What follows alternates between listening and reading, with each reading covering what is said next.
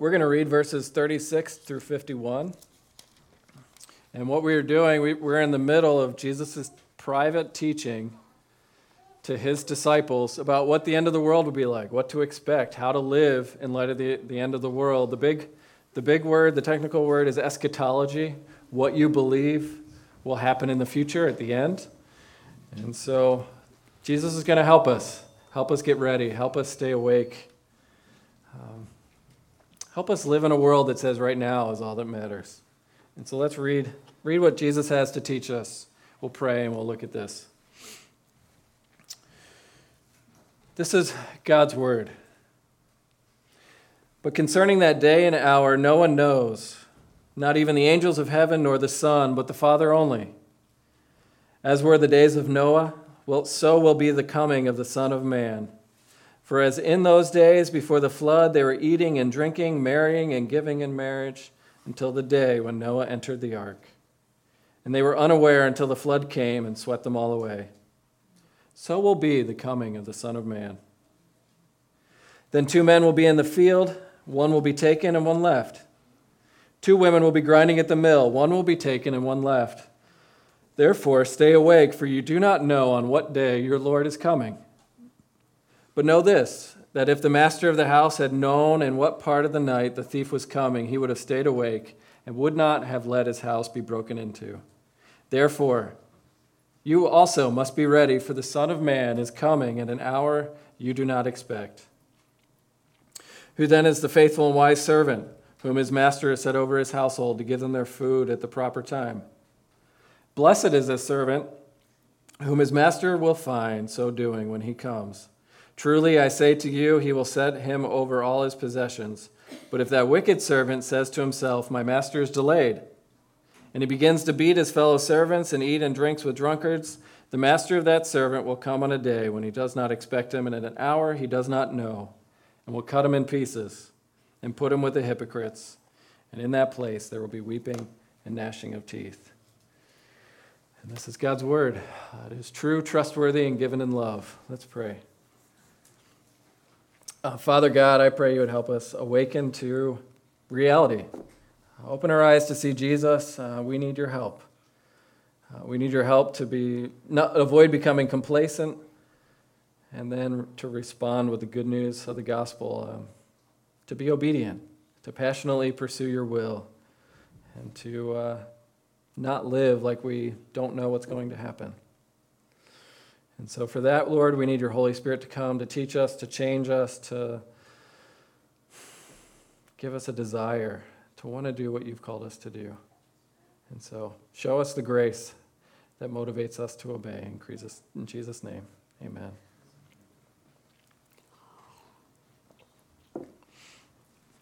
I don't know if you've noticed, if you've read the Gospels, but it's, it surprised me, especially here in Matthew, is just how often Jesus is talking about when he will come back again. How often he's talking about hell, how often he's talking about judgment, how often he is just bringing up all these things that we hate to talk about in public as Christians today.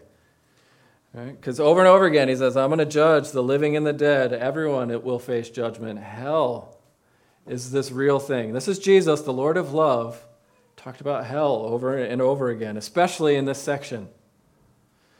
And then he says, I'm coming at any time, you don't know when. My, my return is imminent, so you need to be ready. And that's going to affect how you live day in and day out as you wait for Jesus to come back.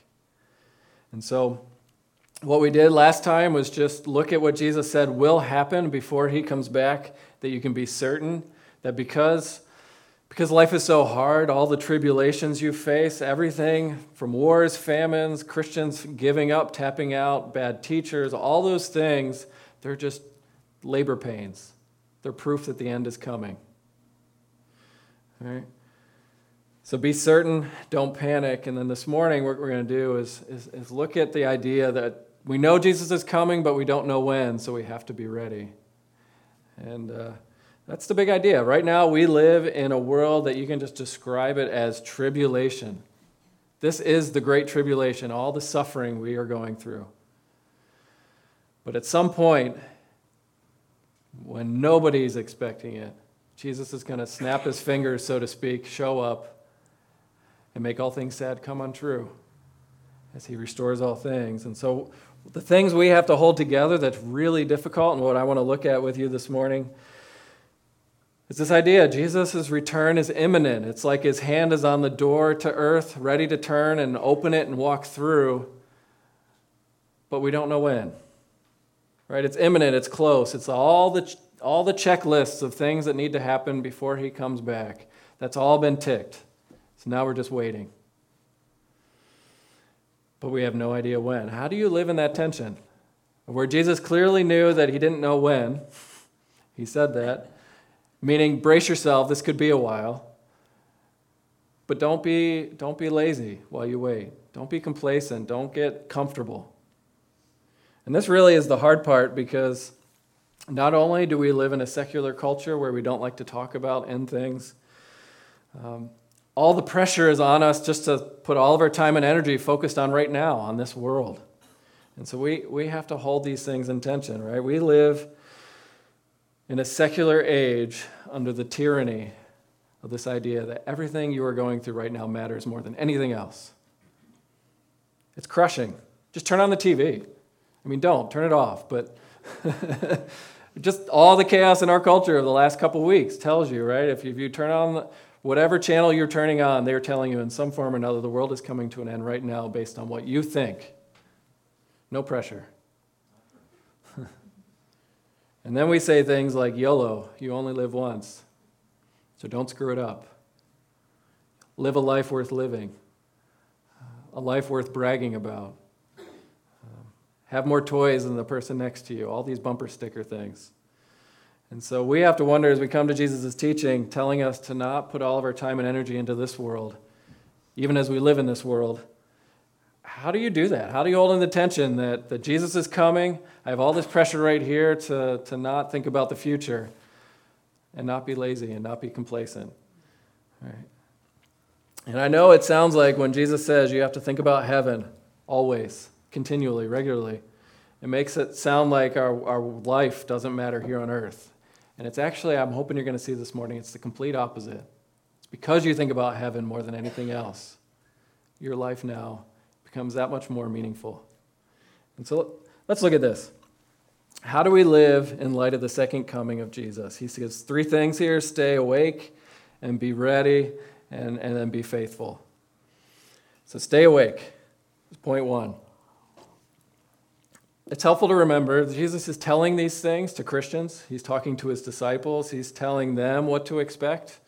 Um, mean, this applies to everybody, but this is a private tutorial session between Jesus and his disciples. And in verse 42, he, says, he assumes we're going to fall asleep, that we're going to get stuck in this world and forget that he's coming back. He assumes we're going to suffer from eternity amnesia. Right? Because he says, stay awake. In verse 44, you need to be ready. This is a call to action. He's saying, Jesus, Jesus is saying, I will come when no one expects it, and it's going to be just like the days of Noah. Everyone's going to be living their ordinary lives. They're going to be eating, they're going to be drinking, they're going to be marrying, they're going to be obsessing over who to marry, and they're going to be working long days in the sun, and all of a sudden, out of nowhere, judgment's going to come. Jesus will return. That's how to think about it. And so you remember, Noah himself was doing the same things. He just had a different view on, on what he was living, right? Noah got married. He obviously ate and drank. He lived a long time. Um, he was working. He, but he knew that the end was coming, and it affected how he looked at those things. He was fully awake to the reality that God was coming back, that God was going to come down. And of course, in Noah's day, it was all judgment, unless you were Noah and his family, which was all grace. Right? And the way Noah lived in light of the future, he, he did something crazy. He built a boat in the desert. and that's how we sound today when we talk about Jesus coming back. And so the temptation for us, for every believer, every human being just living in this world, Jesus knows that you're just going to get lulled to sleep as you live your life in, in terms of eternal things. Monday comes every week. Emails pile up. If you have kids, there are always diapers laundry, um, someone to discipline, activities to go to. We're always feeling lonely. So we're in that pursuit of friendships and relationships. And Jesus is telling us, just like the days of Noah, he's talking to believers. Right? Don't be surprised when Jesus comes back. Because what happens is you get into the, the mundane, the everyday, just, just what it means to be human.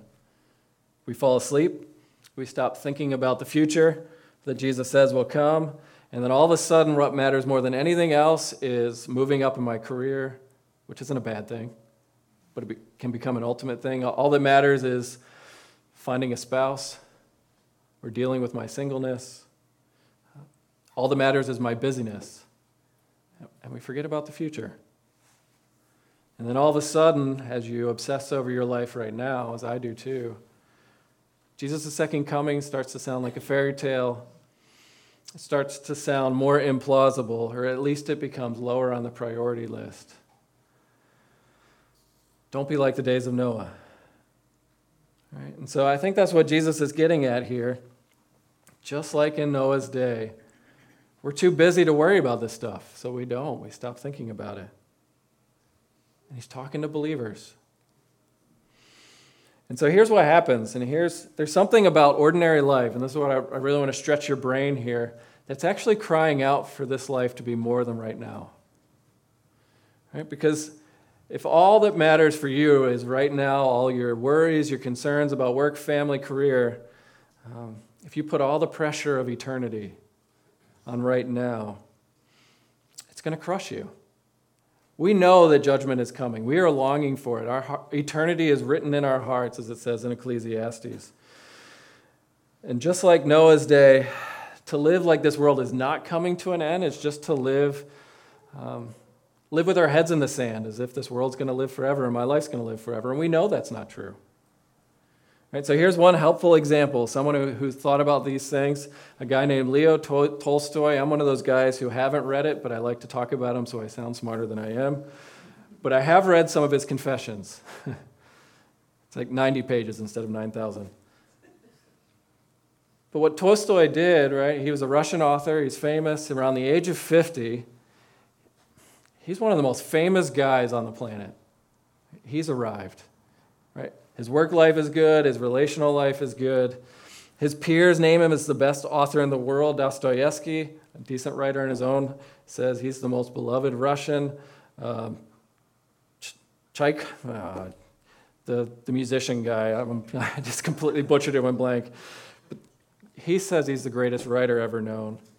So you could say his work life is going well.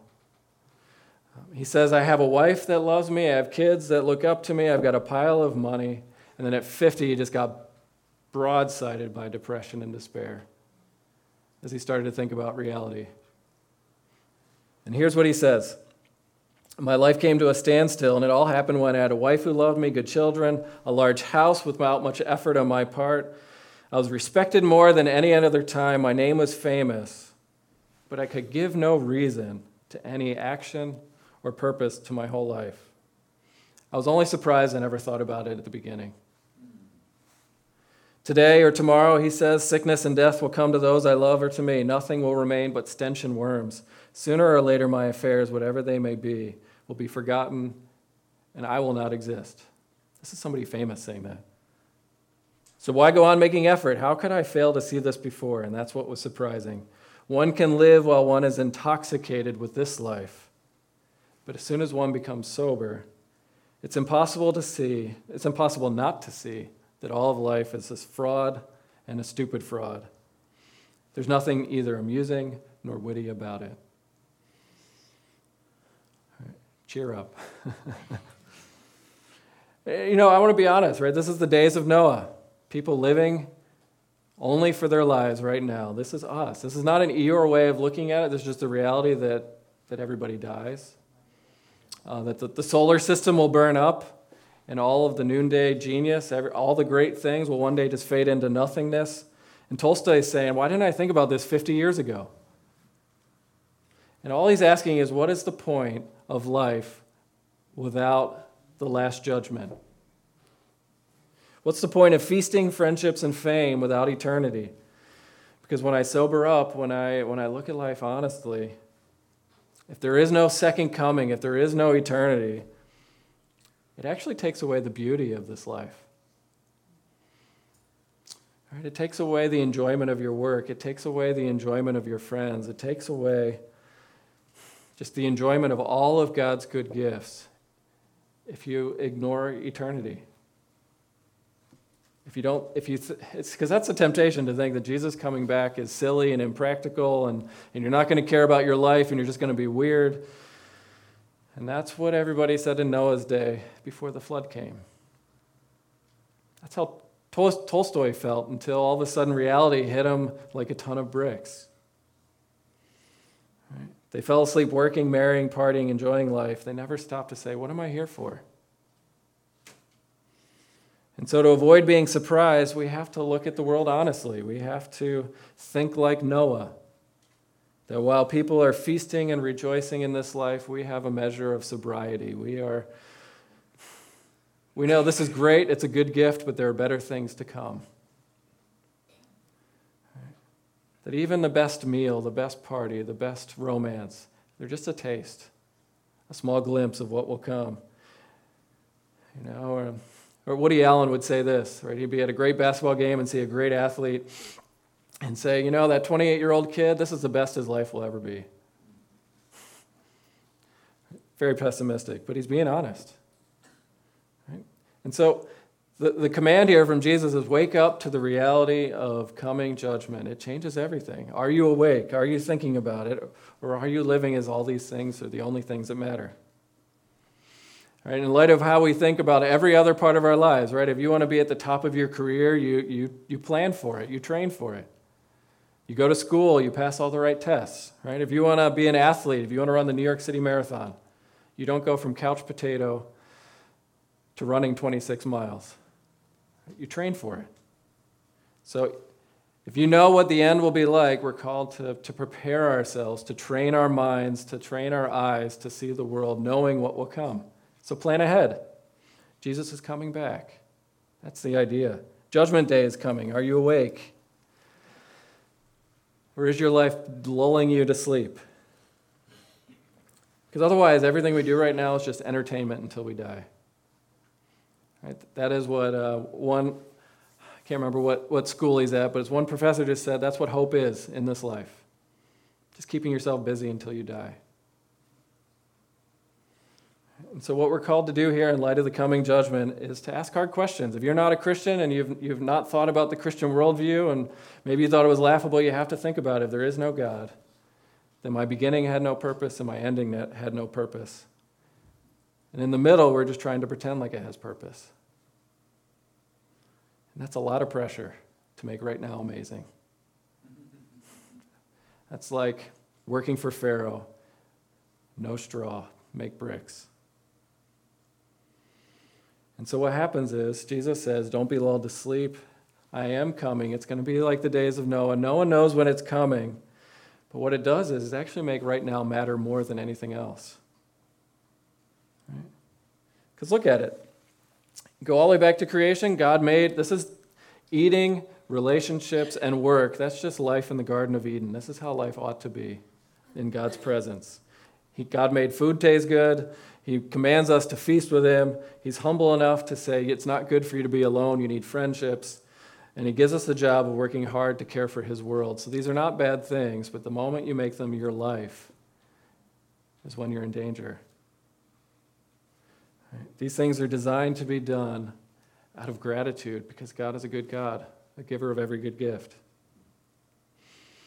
And as soon as you make good things, ultimate things, it's a recipe to be blindsided. To say, I never knew. Where did this come from? Even though deep down we know. And so Jesus says, Then two men will be left in a field, or be in a field. One will be taken, one will be left. Two women will be at the work, workforce, grinding at the mill. One will be taken and one left. Stay awake because you don't know when the Lord is coming. I don't know if that freaks you out or frustrates you. I hope it's hopeful, that it's helpful. But I know it's frustrating because if it sounds like Jesus is saying this world's going to pass away. So why should we care about our life now? Or maybe it's frightening because you've come from a church tradition where you talk about the rapture. Right? Maybe that's what you hear when you, when you hear these verses. Right, if you're not a Christian, you don't have a clue what I'm talking about, that's fine. There's a movie with Nick Cage in it and Kirk Cameron. Um, that tells you a lot about it. But Jesus here, this is where we want to stretch your brains here. For this is helpful Christian theology. Jesus is not saying there will be a coming secret rapture. Because everything he said about his coming up to this point is it's going to be public, it's going to be obvious, you can't miss it. It's going to be like lightning in the sky across the whole world.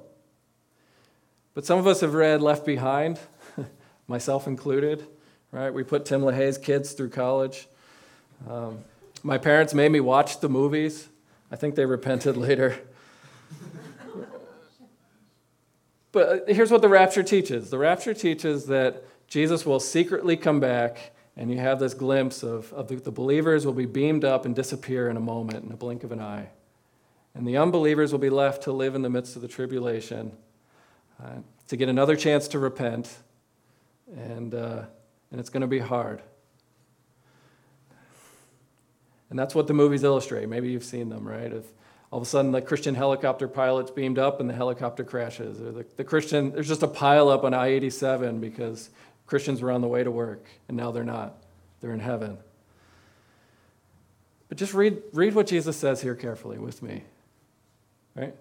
Do you want to be like those who were taken away in Noah's day?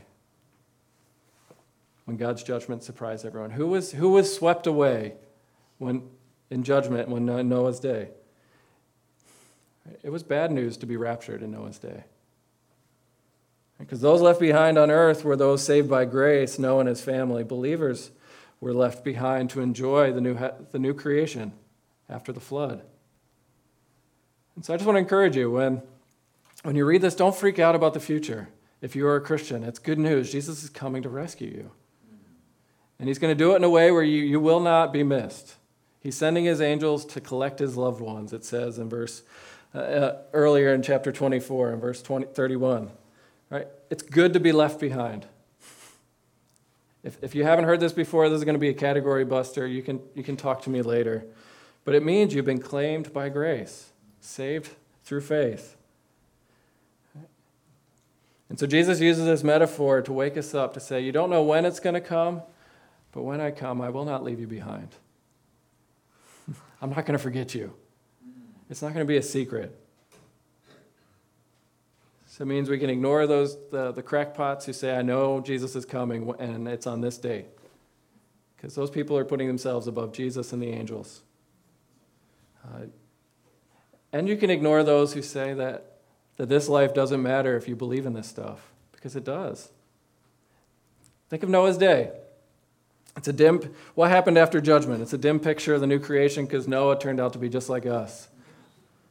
But those saved by grace were put back on the earth to eat, uh, to work, to marry, to care for the world.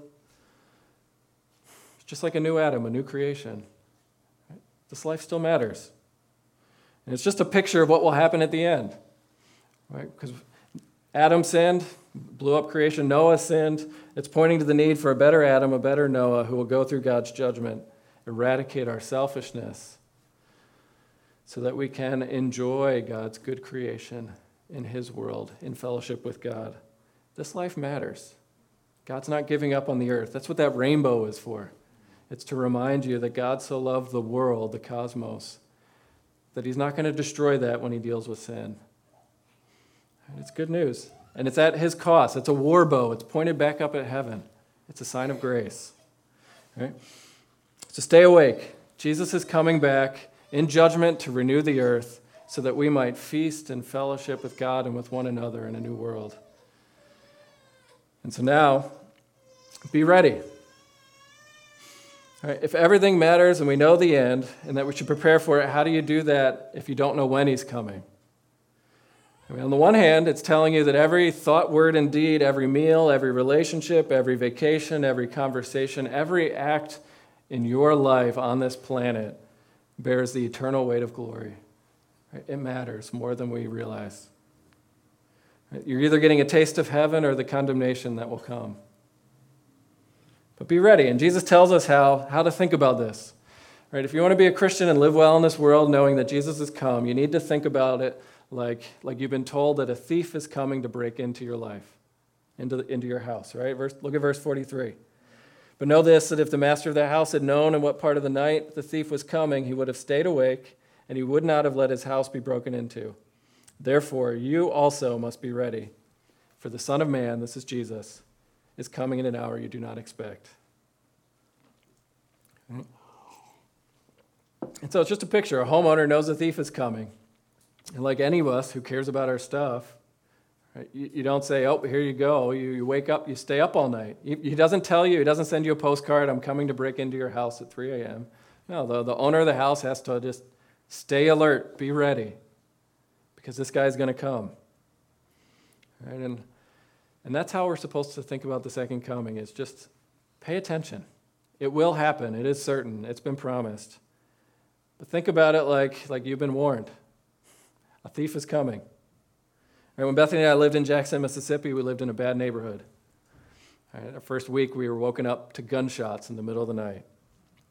So we locked the door, right? And my wife was extra prepared. She was more prepared than I. Because one, one of my travels, I collected a Maasai sword.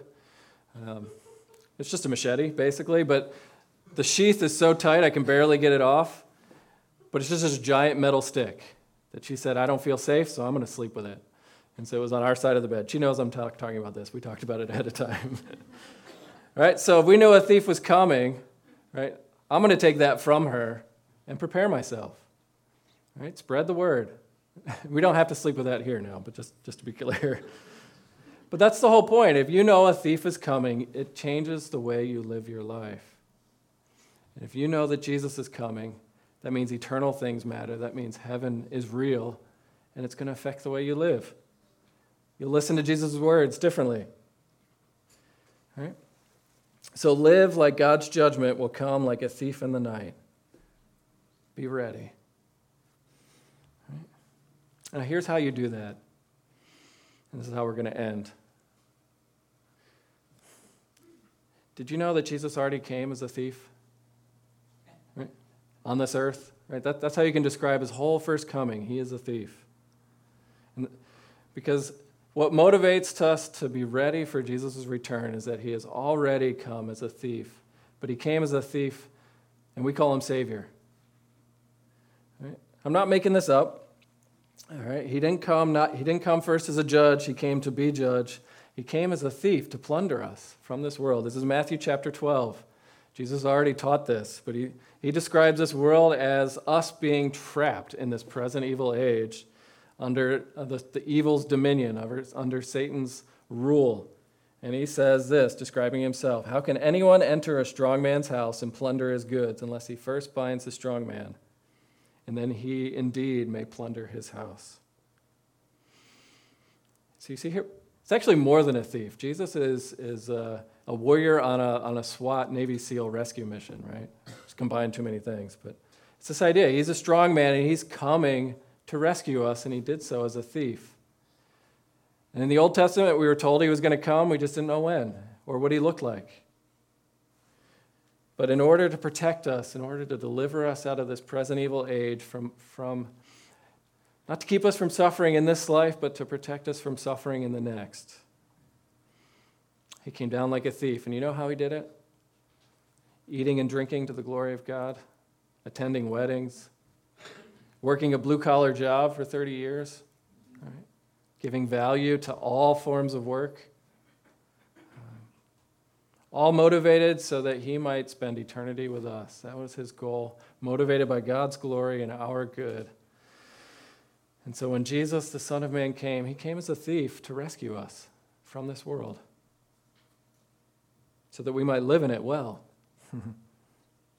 right? Problem was Israel was sleeping, they weren't awake, no one was ready, they didn't, res- they didn't recognize him. And so he came not to judge, but to be judged, to take our sins away. And that's really how you, you stay awake. That's how you be ready. Just put your faith in Christ as Savior. Because you are, if he went to all this effort to rescue you at the cost of his own blood, how could he forget you when he comes back again? We are his plunder, his treasure. He came like a thief in the night to steal us out of the darkness and bring us into the marvelous light. This is all of grace. I mean, you think about everything we talked about, putting all of our hopes and dreams on right now. We confessed it. As human beings, we can't not do that. We're sinners. And so Jesus came to rescue us from putting all of our hopes and dreams on, on eating, on working, on enjoying this life by giving us the promise of a better one to come here on earth. You're saying, well, he hasn't showed up yet. You're right. He, he did tell us that we don't know when he's going to come. But one of the things Peter says is don't overlook this one fact that with the Lord, one day is a thousand years, and a thousand years is like one day. He's not slow to fulfill his promise. He's patient toward you. He doesn't want anyone to miss out. He doesn't wish that any would perish, but that all would reach repentance, that all would enjoy life as it should be. So, are you awake? Are you ready? This is the conclusion here. Judgment Day is actually good news. It helps give meaning to your life right now. It's motivation to live well in God's world. And it's all about grace. Right, so let me ask you just a couple hard questions. Because are you busy because you bought the lie of the secular age that we have to do everything now to live a life worth living? See, what Jesus is telling you is Judgment Day is setting you free if you've come through it in Christ. It's setting you free. It's okay to say no. It's okay to not be busy. It's okay to not have as cool a bucket list as the person next to you. It's okay to sacrifice some of the good things in this life because you know even better things are to come. And do you know how to use the good things that happen to us in our world just to remind you of the second coming? That's what we're going to do here in a moment. We're going to eat. This is why Christians in the early church were always eating. They were eating and drinking together. They were called love feasts as they proclaimed to the world the death of Jesus until he returns. Every meal is a reminder that Jesus will come back. Um, every day at your job is a reminder that what you do will endure in, into eternity, that what you do in Christ will, will endure. Um, your relationships, what makes relationships so beautiful is the fact that Jesus says, I'm bringing you and your friends. So, did you know how to do that? So, what do you do while you wait for that? Now, that, that's next week, so come back. Because that's what the rest of these parables are about is okay, he may come at any time. What do I do in the meantime? It's too much to cram in one, one week. But look, Heidelberg Catechism says the second coming of Jesus Christ is a comfort. You can eagerly await the judge from heaven because he has set you free from all God's judgment. And you can, that same person who was judged on the cross, right, who took the pain, who submitted himself to the judgment of God for my sake and has removed all the curse from me, that, that judge is going to come back, cast all his and my enemies into everlasting condemnation. And he would take us me into his heavenly joy and glory. And it actually says, it'll lift up your head. Grace lifts up your head. And so that, that's what we're going to do this morning as we get to taste and see that the Lord is good. Eating and drinking, remembering that suffering, sin, abuse, and cruelty will not have the last word. They are reminders. Jesus is coming, and he paid the price to come for you. Let's pray. Father, I don't know um, everybody's hearts here, but you do. And so I just pray that the, the, the second coming of Jesus would be a comfort uh, for believers, that uh, you would take away our fear of, of our Savior, our captain and our King coming to rescue us. And if there are those who do not know you, I pray that the second coming would, would bring a holy fear that leads them to run to the, into the crucified arms of our Savior, who loves us more than we can imagine. And so, as we come to the table, I, Lord, I pray you would uh, convict us of our sin and set us free by your grace, and help us to get a glimpse of that great day in the future. In Jesus' name, amen.